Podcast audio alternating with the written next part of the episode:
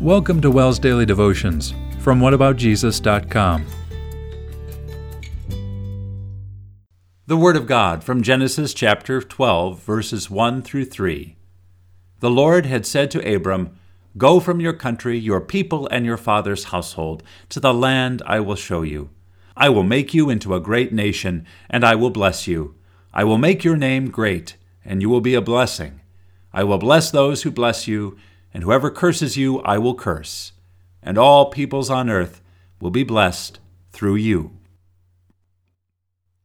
The Lord asked Abram to move away from his extended family to a brand new country, a place where he had never been, a place that God did not even identify at first.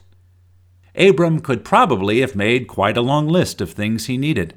There were so many uncertainties. He had to have a way to survive to support his immediate family and make a new home. God was undoubtedly aware of those needs, but he was looking out longer than the next couple of years. Abram would be blessed, and his reputation would be good. If people were against him, they would be cursed. Abram's descendants would become a great nation. Those are amazing promises.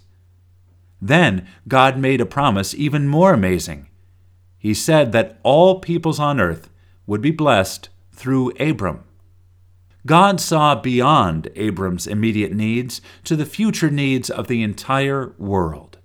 He knew that everyone in the world would need a Savior from sin and death.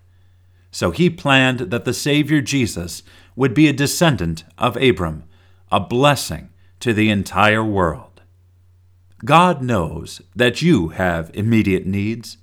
He promises to bless you and take care of you. Then he looks to your more far reaching needs, like forgiveness of sins and salvation, and he provides you a gift in the life, death, and resurrection of Jesus. That gift is for all people on earth. That gift is for you. Lord, help me when I am consumed by my immediate needs and lift my eyes to the cross of Jesus, where you took care of my needs for eternity.